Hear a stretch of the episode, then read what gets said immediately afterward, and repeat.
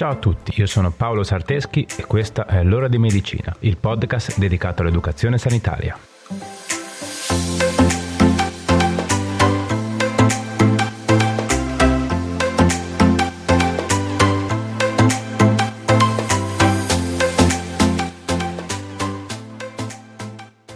Ciao a tutti e bentornati.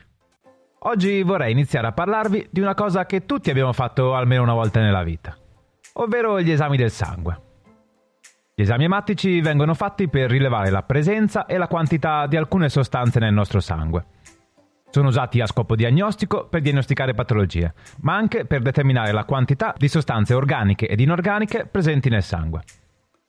Quindi gli esami ematici sono molto importanti per avere un quadro generale sulla nostra salute. Sono come una sorta di fotografia di quello che sta circolando nelle nostre vene in quel preciso momento. Il sangue viene prelevato da una vena periferica, solitamente a livello del braccio. La procedura viene eseguita in maniera pulita e il campione prelevato deve essere mantenuto sterile per evitare contaminazioni esterne. Dopodiché la provetta deve essere conservata in maniera idonea, secondo le indicazioni del laboratorio, e infine inviata in laboratorio per essere analizzata.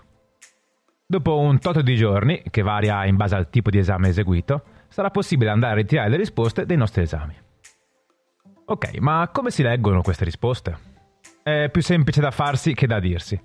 Trovate a sinistra il nome di ciò che si sta misurando, ad esempio globuli rossi. Al centro il valore che è stato rilevato nel vostro sangue e in fondo a destra i valori di riferimento, che solitamente sono due, e stanno a indicare il range all'interno del quale un dato valore è normale, ovvero fisiologico.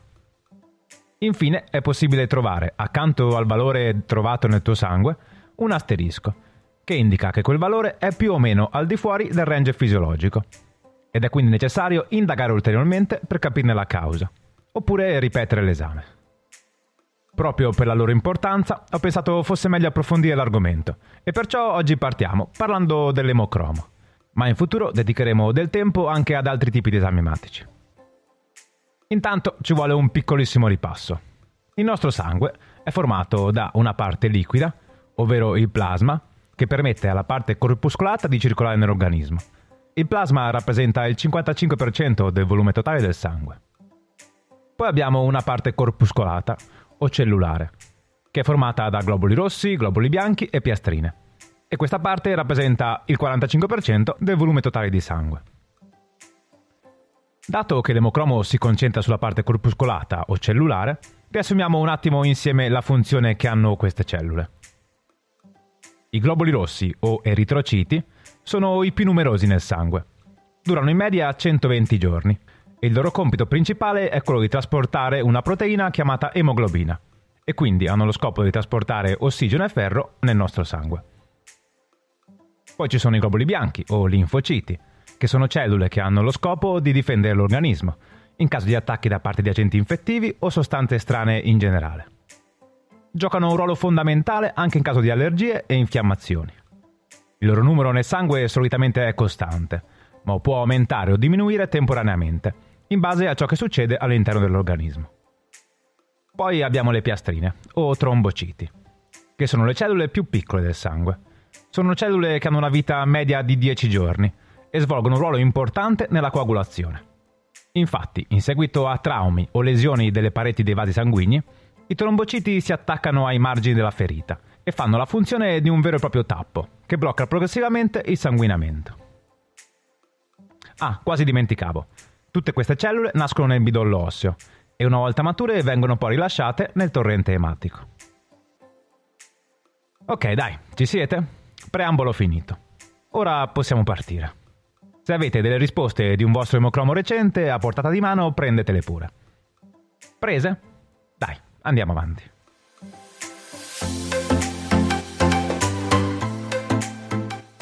L'emocromo, detto anche esame emocromocitometrico, è uno degli esami ematici più richiesti in assoluto, perché è molto utile per indagare lo stato di salute generale della persona. Questo test valuta le principali componenti del sangue, quindi il numero di tutte le cellule ematiche, ovvero la quantità di globuli rossi, globuli bianchi e piastrine presenti nel nostro sangue. Poi abbiamo la formula leucocitaria, ovvero la percentuale dei diversi tipi di globuli bianchi presenti, neutrofili, linfociti, monociti, basofili e eosinofili. Poi c'è l'ematocrito, che è il volume di sangue occupato dai globuli rossi. E infine, sulle vostre risposte dell'emocromo troverete delle sigle formate da lettere, che indicano dei parametri fisici dei globuli rossi e delle piastrine. Ad esempio potreste trovare MCV, che è la misura delle dimensioni medie dei globuli rossi. L'emocromo può essere prescritto dal medico in svariati casi, ad esempio come un esame di routine, oppure quando il paziente e sintomi riconducibili a malattie che colpiscano le cellule del sangue. In ultimo può essere utilizzato per monitorare condizioni patologiche o l'efficacia di piani terapeutici adottati. Quindi, dopo aver eseguito il prelievo ematico e aver ritirato le risposte, è importante comunicare al medico l'esito dell'esame. Sarebbe buona abitudine farlo sempre, ma in particolar modo se e quando sono presenti voci che presentano l'asterisco. Perché in questo caso, come già detto, significa che il valore di quel parametro è fuori dai range fisiologici ed è necessario capirne la causa. Ma adesso entriamo un po' nello specifico. Vediamo cosa possono significare le alterazioni dell'emocromo. Possiamo avere policitemia, ovvero un aumento del numero di globuli rossi rispetto al range fisiologico, che è molto raro e può essere segno di disidratazione, solitamente dovuta a diarrea prolungata, carenza di ossigeno, come in caso di soggiorni ad alta quota o assunzione di eritropoietina, ormone che stimola la produzione di eritrociti da parte del midollo osseo. In caso invece di eritrociti più piccoli rispetto alle dimensioni standard, ma presenti in maggior numero, potrebbe trattarsi di anemia mediterranea. Altra alterazione è la leucocitosi, ovvero un aumento del numero di globuli bianchi che può essere causato da infezioni in corso, intenso stress, alcune forme tumorali, processi infiammatori, reazioni allergiche, ustioni, traumi o anche intenso esercizio fisico. Poi abbiamo la trombocitosi, ovvero un aumento del numero di piastrine, solitamente dovuto a patologie infettive o interventi chirurgici, ma raramente può essere causato anche da forme tumorali, patologie del midollo osseo o malattie infiammatorie intestinali. Un numero di globuli rossi inferiore rispetto ai valori standard invece può far sospettare un'anemia, una perdita di sangue acuta o cronica, emolisi, ovvero distruzione dei globuli rossi, carenza nutrizionale di ferro o di vitamina B12, disordini del midollo osseo, patologie infiammatorie croniche o insufficienza renale. Possiamo avere poi una leucopenia, ovvero un numero di globuli bianchi al di sotto dei range fisiologici che può essere un segno di danno al midollo osseo, malattie infettive o neoplasia, epatite virale, disfunzione epatica, reazioni autoimmuni o patologie del sistema immunitario. In ultimo possiamo citare la piastrinopenia, ovvero un ridotto numero di piastrine. Può essere causato da un problema di sanguinamento o morte precoce delle cellule. La morte precoce delle cellule a sua volta può essere dovuta da malattie autoimmuni, utilizzo di alcuni farmaci oppure da infezioni in atto. Ok, ci siete? Ovviamente queste possibili cause di alterazioni dell'emocromo che vi ho appena elencato sono appunto possibili e non certe. E soprattutto le patologie che vi ho accennato non si diagnosticano solo con un emocromo.